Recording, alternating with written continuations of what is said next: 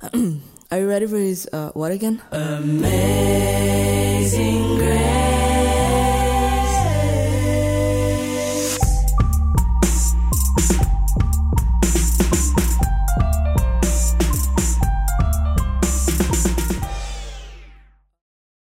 Wir gehen in das Thema der Gnade hinein. Und da ist das Thema, eigentlich ist es nur ein kleines Wörtchen, vier Buchstaben im Schweizerdeutschen, äh, wo einfach kraftvoll ist. Das hat mein Leben bewegt wie nichts anderes. Und ich möchte euch darum auch einfach ein bisschen aus meinem Leben erzählen und was Gnade gemacht hat mit mir. Ähm, und es ist wirklich, Gnade ist da, wo ich mich ziemlich jeden Tag daran erinnere, wo mein Leben prägt. Ich bin verheiratet, heißt Dave Onemus, bin verheiratet mit meiner Frau, der Sarah. Und ihr seht jetzt schon ein Foto. Wir haben zwei Kinder. Das zweite Kind ist auch auf dem Foto. Wenn ihr es findet, habt ihr gewonnen. Das ist der, dort hinten im Rucksack. Man sieht nur die Kappe. Es ist eben noch ganz klein.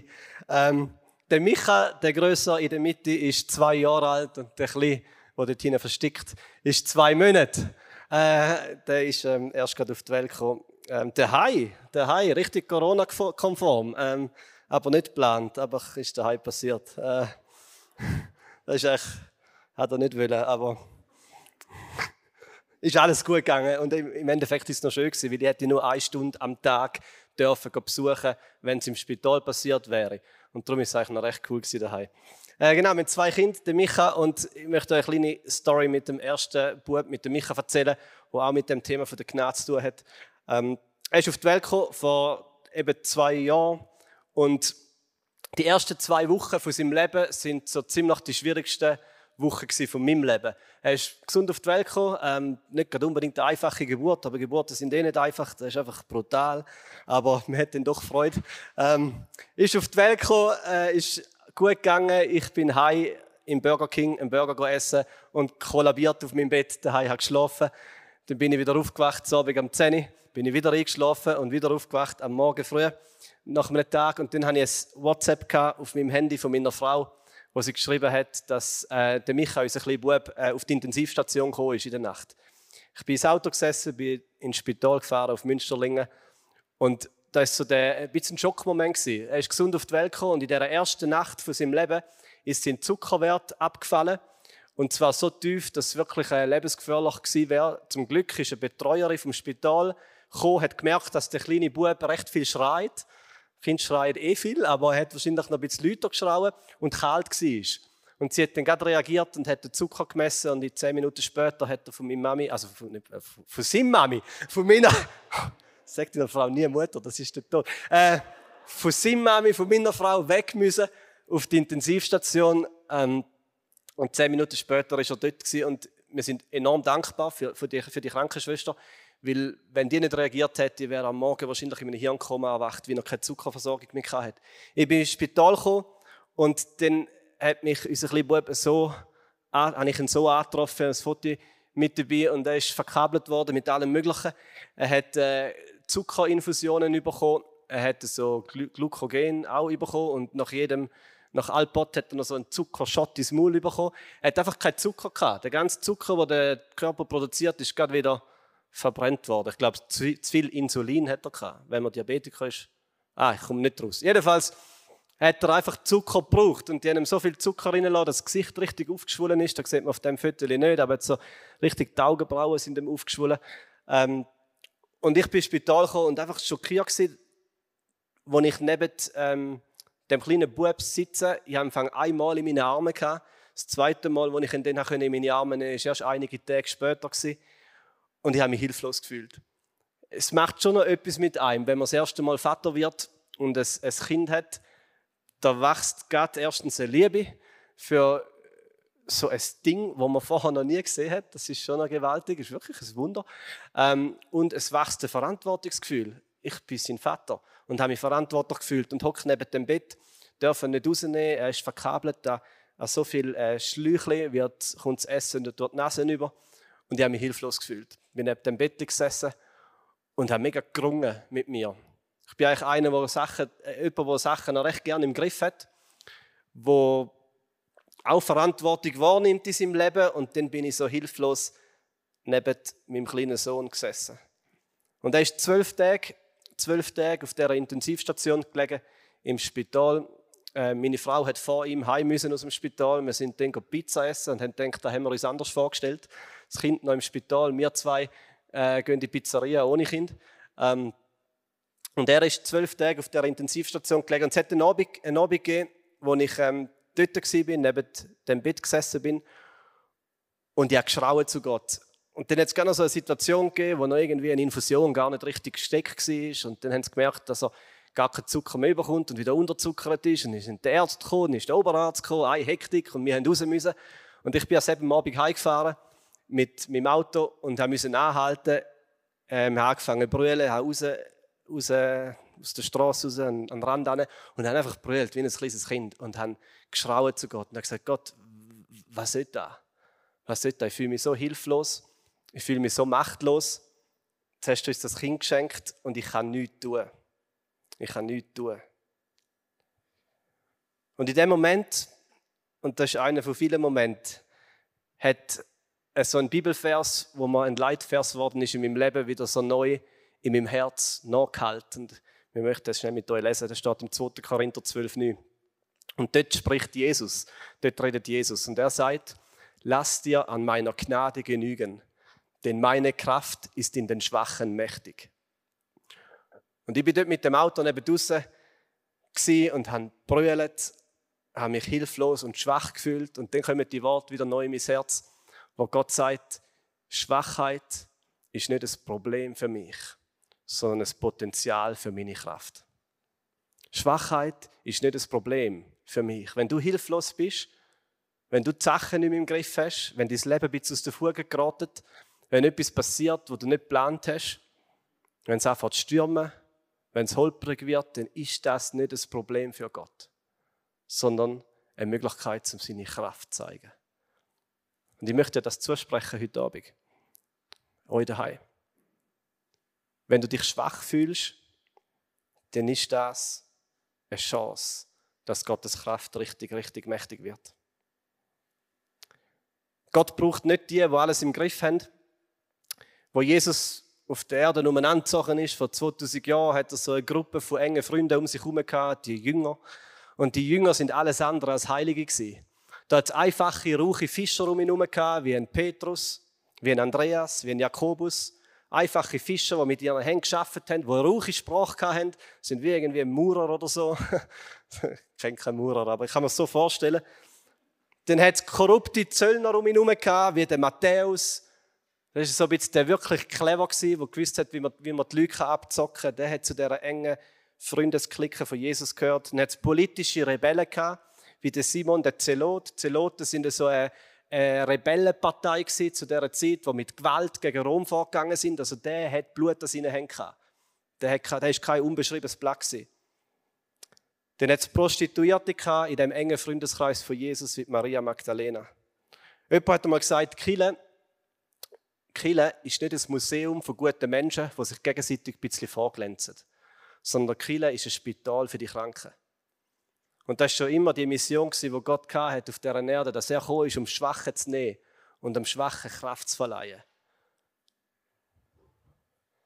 Also, wenn du zu denen Nicht-Heiligen gehörst, zu denen, die in ihrem Leben recht viel verbockt haben oder gerade jetzt am Verbocken sind, zu denen, die Sachen aus der Fuge geraten sind, wo nicht alles klappt, dann darfst du wirklich wissen, und das ist eine von diesen Botschaften von Gnade, dass Gott sich nicht von deiner Schwachheit und von deinem Versagen abwendet, sondern direkt dir in die Augen schaut und sagt, ich liebe dich und ich brauche dich und ich habe etwas vor mit dir.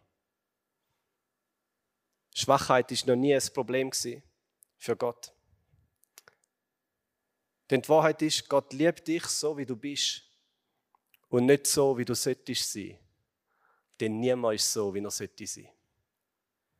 Das ist ein klauter Satz, den hat Brandon Manning gesagt und er findet sein Buch noch empfohlen. Gott liebt dich so, wie du bist und nicht so, wie du solltest sein. Denn niemand ist so, wie er sollte sein. Das ist das, was Römer drei dreiundzwanzig versucht zu sagen. Wir sind alle schuldig, wir haben alle nichts aufzuweisen, was Gott kann gefallen. Wir sind alle in dem gleichen Boot. Wir gehören alle zu dem Klumpen Menschheit, wo schwach ist, was verbockt hat, wo schuldig ist. Und Gott sagt, genau das liebe ich. Nicht die Schuld in dir, aber dich. Bevor ich Pastor geworden bin, ich bin Pastor in der Christiana in Amröswil, fünfundsechzig Prozent, und fünfunddreißig Prozent äh, habe ich äh, die Leitung im Gott in Amröswil. Bevor ich äh, Pastor geworden bin, habe ich als Konstrukteur gearbeitet, nicht Maurer, nicht Fischer, Konstrukteur, also Zeichner. Und ich würde sagen, ich war so recht Vollgas unterwegs gewesen mit Gott, äh, recht äh, leidenschaftlich, und das ist gut, ich möchte das gar nicht schlecht machen, aber ich... Ähm, Ich habe einmal in der Woche gefastet, immer so einen Fastentag gehabt. Ich habe die Bibel durchgelesen, darum konnte ich die Fragen beantworten. Sorry, das stimmt nicht. Äh, nur geraten, äh, außer bei der Zypora, da habe ich gewusst. Ähm, ich habe ab und zu daheim auf dem Boden geschlafen in meinem Zimmer, einfach um mal wieder zu spüren, wie es ist, wenn man so den ganzen Schweizer Komfort nicht hat. Weil es so ein bisschen radikal ist, ob denn Gott einem immer noch näher ist. Ich habe die Bibel gelesen, mein Leben hat sich verändert. Und ich habe das Gefühl, ich bin besser geworden. Ich habe das Gefühl, ich habe doch einen Fortschritt gemacht. Dann habe ich angefangen zu vergleichen mit so den anderen Christen, links und rechts. Und das Gefühl, ich habe doch, doch, ich bin, ich bin recht gut unterwegs. Ich bin recht gut unterwegs. Und die sind zum Teil so ein bisschen lahm, die sollten doch einmal wissen, um was das geht. Sie sollten doch einmal ein bisschen radikaler werden. Ich habe dann meinen Job gekündigt als Konstrukteur. Schon als ich den Vertrag unterschrieben habe, habe ich meinem zukünftigen Chef gesagt, ich werde irgendwann Theologie studieren, eine Bibelschule machen. Es kann sein, dass ich nicht so lange da bin, da bin und hat dann doch gesagt, dass ich unterschreiben kann. Ich habe den Job gekündigt und bin auf England ähm, zweitausendzehn auf en- England für so eine Bibelsch- Bibelschule, Theologie, Theologiestudium ist fast ein bisschen zu übertrieben, eine Bibelschule für zwei Jahre in London. Ich bin in die grosse Stadt London gezogen, hatte dort ein kleines Zimmerchen gehabt, etwa zwei Meter auf einem Meter, nein, das ist untertrieben. Ähm, Aber so klein, dass das Bett drin Platz hatte und nachher noch etwa achtzig Zentimeter Freiraum und so ein kleines Tischchen im Ecke. Ich bin dort angekommen, bei diesem Studium, und in der ersten Woche ist mein Glaube ziemlich verbrochen. Ich weiss nicht einmal warum, aber es ist alles dunkel geworden um mich herum. Ich bin dort in dem Zimmer am Boden geknüllt vor dem Bett und ich habe geschrauen zu Gott. Wieder mal. Und ich habe mich eigentlich recht gut unterwegs gefühlt, also als Christ. Und dort ist alles so aus meinen Händen zerrungen. Es war dunkel gewesen, Gott hat sich weit weg angefühlt. Ich bin doch jetzt gerade in das grosse Abenteuer gestartet für ihn, habe alles zurückgelassen, habe mein Konto genullt, habe mein ganzes Geld ausgegeben für die Bibelschule, habe alles verloren, um ihm nachzufolgen. Und jetzt bin ich dort angekommen und es fühlt sich alles idiotisch an. Ich habe gedacht, Dave, du bist ein riesen Depp, was hast du gemacht, was mache ich überhaupt da? Und ich wollte nur nach Hause wollen. Und mein Herz hat sich leer angefühlt, falsch, gefühlt wie der grösste Heuchler. Und Gott hat etwas gemacht, durch seinen Heiligen Geist, dass er mich überführt hat von dem ganzen Stolz und von dieser Selbstgerechtigkeit. Und dort, knündelnd vor meinem Bett, in dieser Dunkelheit, ist das allererste Mal, der Vers, den wir schon gelesen haben, in mein Leben hineingekommen. Und Gott hat das richtig tief hineingeredet. Und Gnade ist etwas, das du nicht einfach kannst verstehen kannst, sondern wo du musst erleben. Und Gott hat zu mir gesagt, Dave, lass dir an meiner Gnade genügen, denn meine Kraft ist in den Schwachen mächtig. Lass dir an meiner Gnade genügen. Es gibt nur etwas, was genug ist. Es gibt nur etwas, was genug ist. Dein Leben wird nie genug sein, deine Hingabe wird nie genug sein, deine Radikalität wird nie genug sein. Es gibt noch etwas, was genug ist. Und das, was genug ist, ist der Moment, wenn du hörst, wie Gott Gnade über dein Leben ausspricht und sagt, hey, es ist okay. Es ist okay. Es ist gut. Ich habe den Vers in meinen Ehering eingravieren lassen, meine Frau auch, sie hat müssen. Er hängt drei Meter breit in unserer Wohnung. Jedes Mal, wenn ich in meine Wohnung laufe, sehe ich ihn. Ich lese ihn nicht jedes Mal, aber ich sehe ihn jedes Mal.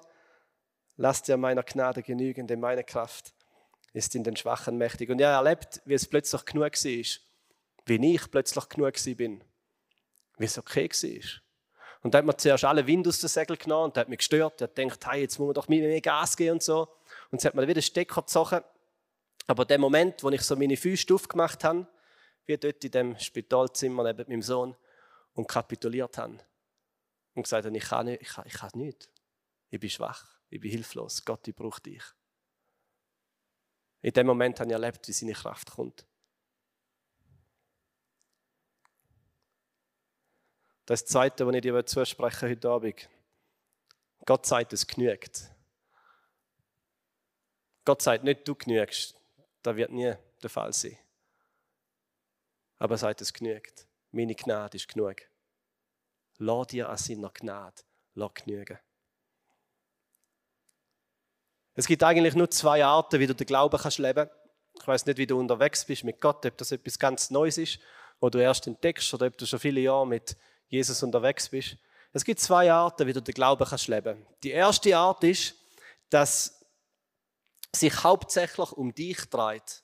Der Glaube ist dann wie ein Spiegel, wo man reinschaut und sich die ganze Zeit fragt, hey, wie bin ich unterwegs, wie gut bin ich dran, wie, wie, wie läuft es mit Bibellesen, mit Betten. Es ist so ein grosser Challenge, wo man versucht zu bestehen.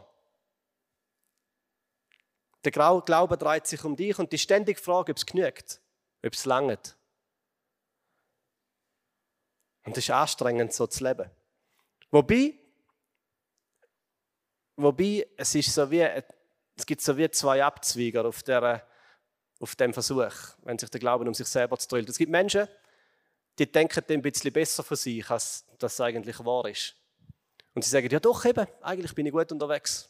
Und sie werden stolz. Und sie werden selbstgerecht. Sie fangen an, auf andere Menschen herabzuschauen, zu urteilen, sind sehr schnell mit dem Zeigefinger, sehen alle Probleme in der Welt und die anderen Menschen.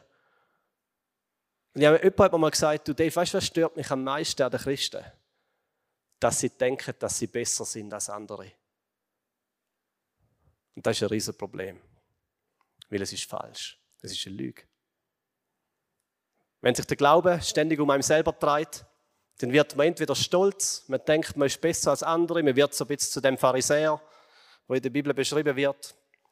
Oder man verzweifelt. Und das sind die Leute, die ein bisschen ehrlicher sind mit ihrem eigenen Herz und den eigenen Fehlern und Schwachheiten, die ein bisschen deutlicher in den Spiegel vom eigenen Leben schauen und merken, dass da ganz vieles nicht stimmt. Dass es viele Sachen gibt, Schuld, wo man vielleicht mal irgendeine Abhängigkeit, die man mal bereinigt hat vor zehn Jahren und jetzt ist sie wieder da, aber man getraut sich nicht zum Zugeben, weil man hat ja mal gesagt, ich bin frei von dem. Oder sonst Sachen, die im Leben schief laufen und man irgendwie versteckt. Und man fährt an verzweifeln. Es geht einem die Luft aus. Ich habe mal Trompete gespielt, meine Musikkarriere, die hat angefangen mit der Flöte, da habe ich müssen. Da muss man da heute noch. Da auch müssen. Meine Mami hat mich verdonnert zum Flötenspielen, einfach so zum Noten lernen. Ich habe Flöte gespielt, dann habe ich Trompete gespielt, aber aus dem einzigen Grund, ich war ein kleiner Bub, nur weil sie goldig glänzt hat. Das war der einzige Grund, wieso ich eine Trompete haben wollte. Es hat mir gefallen, dass sie goldig glänzt. Also Donald Duck-Fan mit ähm, Geld und so. Ähm, dann hat es so einen Moment gegeben, in einer Trompetenlektion, da bin ich gestanden, die Trompete vor mir, und dann habe ich so lange das A rauspusten müssen. So den Ton A, wie es nur geht. Ich denke, so, jetzt gebe ich alles, habe die Trompete genommen und habe den A rausgepustet und pustet und pustet und pustet. Und irgendwann habe ich Sternchen gesehen. So da oben immer mehr Sternchen. Und das Nächste, was ich weiss, ist, dass ich mit blutender Stirn auf dem Boden liege. Der Trompetenlehrer schockiert über mir, schaut auf mich oben runter. Und das war meine letzte Lektion, nachher habe ich aufgehört. Meine Musikkarriere, die hat dort geendet.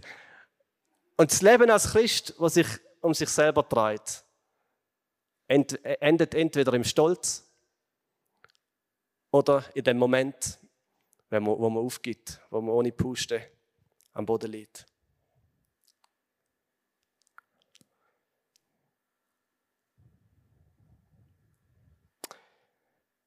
Es gibt eine andere Art, wie man das Leben als Christ leben kann. Und das ist die Art der Gnade und ist radikal verschieden. Das ist das Leben, das sich nicht ständig um sich selber dreht. Das nicht ständig in den Spiegel schaut. Der Spiegel ist okay, aber er treibt uns zu dem anderen Leben. Und das ist das Leben, wo man wegschaut von sich selber. Ein Leben, wo man sich selber mehr und mehr anfängt zu vergessen, wo einem etwas anderes und vor allem jemand anders viel wichtiger wird. Was nicht mehr so entscheidend ist, wie schnell und gut und radikal man unterwegs ist, sondern wo man je länger, je mehr fasziniert ist von jemand anderem als sich selber. Und das ist der Weg der Gnade. Christsein dreht sich in erster Linie nicht um dich als Christ, sondern um ihn als Christus. Das Zentrale vom Leben als Christ bist nicht du, sondern ist Jesus. Nicht das, was du machst, sondern das, was er da hat. Nicht das, was du auf die Reihe bringst oder eben nicht, sondern das, was er auf die Reihe gebracht hat, ein für alle Mal. Und das ist die Botschaft von der Gnade. Dass deine ganze Freude, deine Sicherheit, deine Identität, wer du bist, sich nicht darauf baut, auf dir selber und wie gut du jetzt gerade unterwegs bist, sondern auf dem, was Jesus gemacht hat. Und auf dem, was er sagt über dir. Das ist ein völlig anderer Blick, wo man aufhört, sich abkrampfen, um irgendwie zu genügen. Sondern wo man sich einfach freuen, dass Gnade genügt. Ich möchte mit euch nochmal einen Vers lesen aus der Bibel, einen radikalen Vers, Römer fünf, acht. Dort steht, Gott hat seine Liebe zu uns in dieser Art bewiesen. So hat Gott den Beweis gebracht für seine Liebe für uns. Jesus Christus starb für uns, als wir noch Sünder waren. Und verstehen wir das?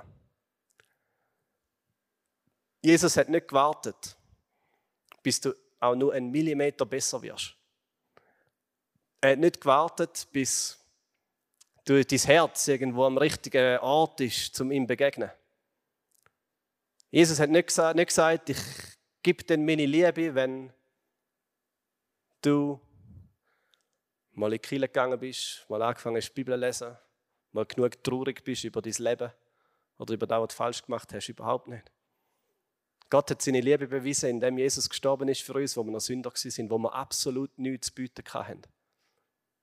Das Einzige, was man zeigen kann, ist ein Leben, das kaputt ist, das falsch ist, das Heuchelei drin ist, das schuldig ist, das schwach ist. Und Gott hat gesagt, und dort beweise ich jetzt meine Liebe. Und ich nehme dich. Und ich liebe dich. Und ich setze dich frei. Und ich spreche das Wort genug, genug über dir aus. Jesus war schon am Kreuz. Und seine Arme sind ausbreitet an dem Kreuz. Seine Hände über einer Welt, die kaputt ist und über Menschen, die ihn gerade an das Kreuz geschlagen haben. Und dann schaut er auf zum Vater im Himmel und er betet, Vater, vergib ihnen, denn sie wissen nicht, was sie tun. Jesus hat geliebt, im Moment von seinem Tod hat er Liebe gezeigt für die Menschen, die ihn gerade dorthin gebracht haben. Die haben nichts zu bieten gehabt. Es hat ihnen nicht einmal leid getan. Und Jesus hat sie geliebt. Jemand hat mir gesagt, nicht das beste Werk von dir kann der Gottes Gnade verdienen und nicht die schlimmste Sünde von dir kann sie verhindern. Weil Gottes Gnade ist völlig unabhängig von dir. Es ist eine freie Liebe, die er gibt, die er ausspricht über dein Leben. Und vielleicht kennst du das. Ich habe extra so eine Handschelle mitgenommen.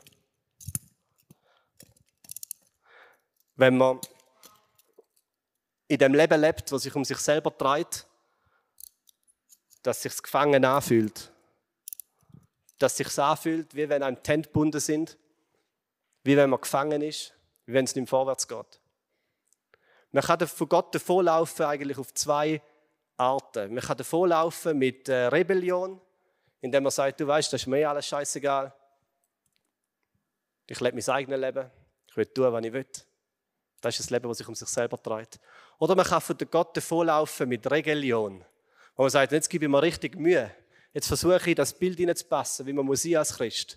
Und man dreht sich immer noch um sich selber und es ist immer noch ein Gefängnis. Es ist immer noch ein Leben ohne Freiheit. Es ist immer noch ein Leben, das Gnade verpasst. Und ich kann mir vorstellen, dass viele von euch das kennen. Das unfreie Leben.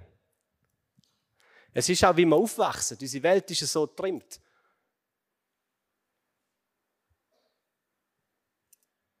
Ein Vater, der seine Liebe am Sohn oder der Tochter nur zeigt, wenn sie es verdient, wenn sie etwas gut gemacht hat.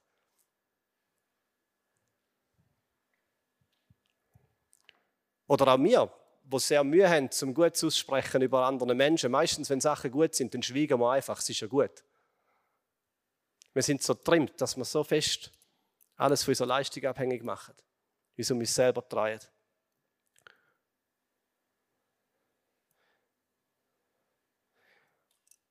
Und heute Abend möchte ich dir dazu sprechen, dass Gottes Gnade bedeutet, dass er die Fesseln löst. Und ich hoffe, ich schaffe es jetzt.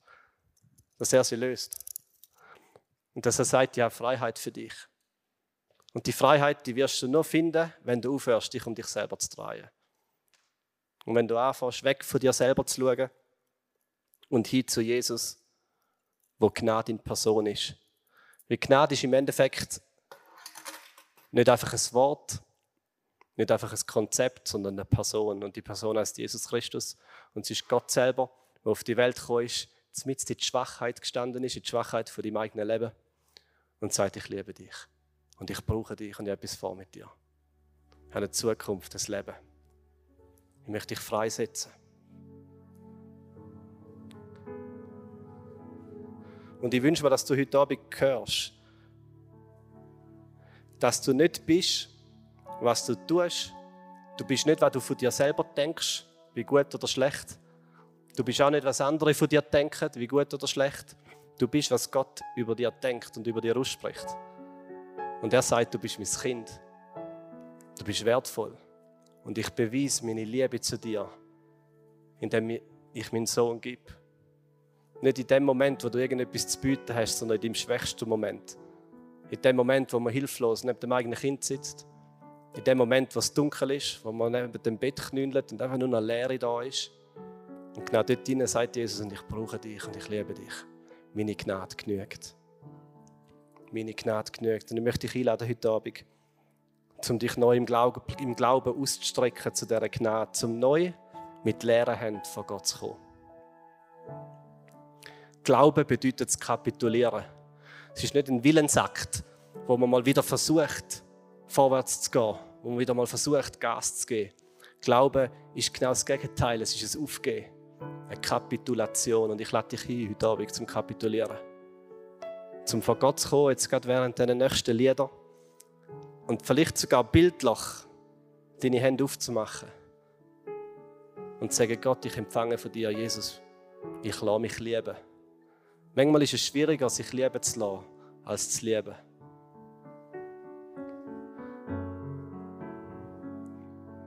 Und ich möchte gerne mit euch zusammen ein Gebet sprechen, aber nicht das, was ich geschickt habe, muss nicht einblenden, sondern einfach ein freies Gebet. Ich möchte zusammen mit euch ein Gebet sprechen und dich einladen, das mitzubeten. Und jemand hat einmal gesagt, Glauben bedeutet zu akzeptieren, dass Gott uns akzeptiert. Und das ist etwas vom Schwierigsten. Um die eigenen Füße aufzutun, nichts zu bringen außer Schwachheit. Und in dem Moment zu akzeptieren, dass Gott uns akzeptiert. Das ist Glauben. Es ist so einfach und doch so schwer. Und ich möchte beten, dass das heute Abend passiert. Und vielleicht können wir miteinander aufstehen, wenn ich euch bitten darf. Einfach miteinander aufstehen. Dann möchte ich gerne beten. Und wenn es einfach dich berührt, dann bete innerlich mit. Und vielleicht machst du deine Hände auf. Du musst sie nicht aufheben, kannst sie einfach bei dir öffnen, die Füße öffnen und sagen, Jesus, ich empfange. Und Jesus, wir danken dir. Du bist Gnade in Person. Du bist auf die Erde gekommen. Du hast deinen Fuß in die Schwachheit dieser Welt hineingestellt. Du siehst unser Leben, du siehst das Leben von jeder Person, die jetzt heute Abend da ist. Du siehst jeden Moment von Dunkelheit. Jeder Moment von Schwachheit, jeder Schmerz, jedes Leid, jede Sünde, jede Schuld, all Heuchelei, all Falschheit, all Verzweiflung. All die Momente, wo wir nicht genügen, uns selber nicht, anderen Menschen nicht, unseren Eltern nicht. Der ganze Kampf, die ganze Gefangenschaft. Und Jesus, du sehnst dich danach nach Freiheit.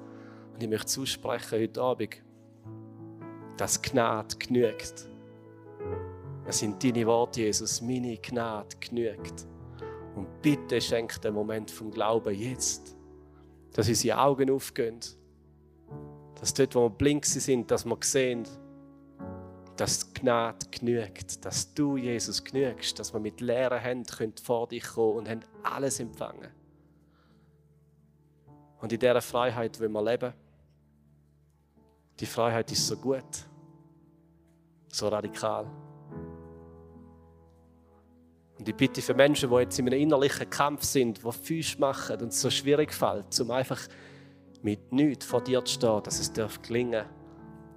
Dass die Mauern abgehen, die Masken weggehen und wir es zulassen, so gesehen zu werden, wie wir wirklich sind. Und den Mut haben, uns lieben zu lassen. Von dir.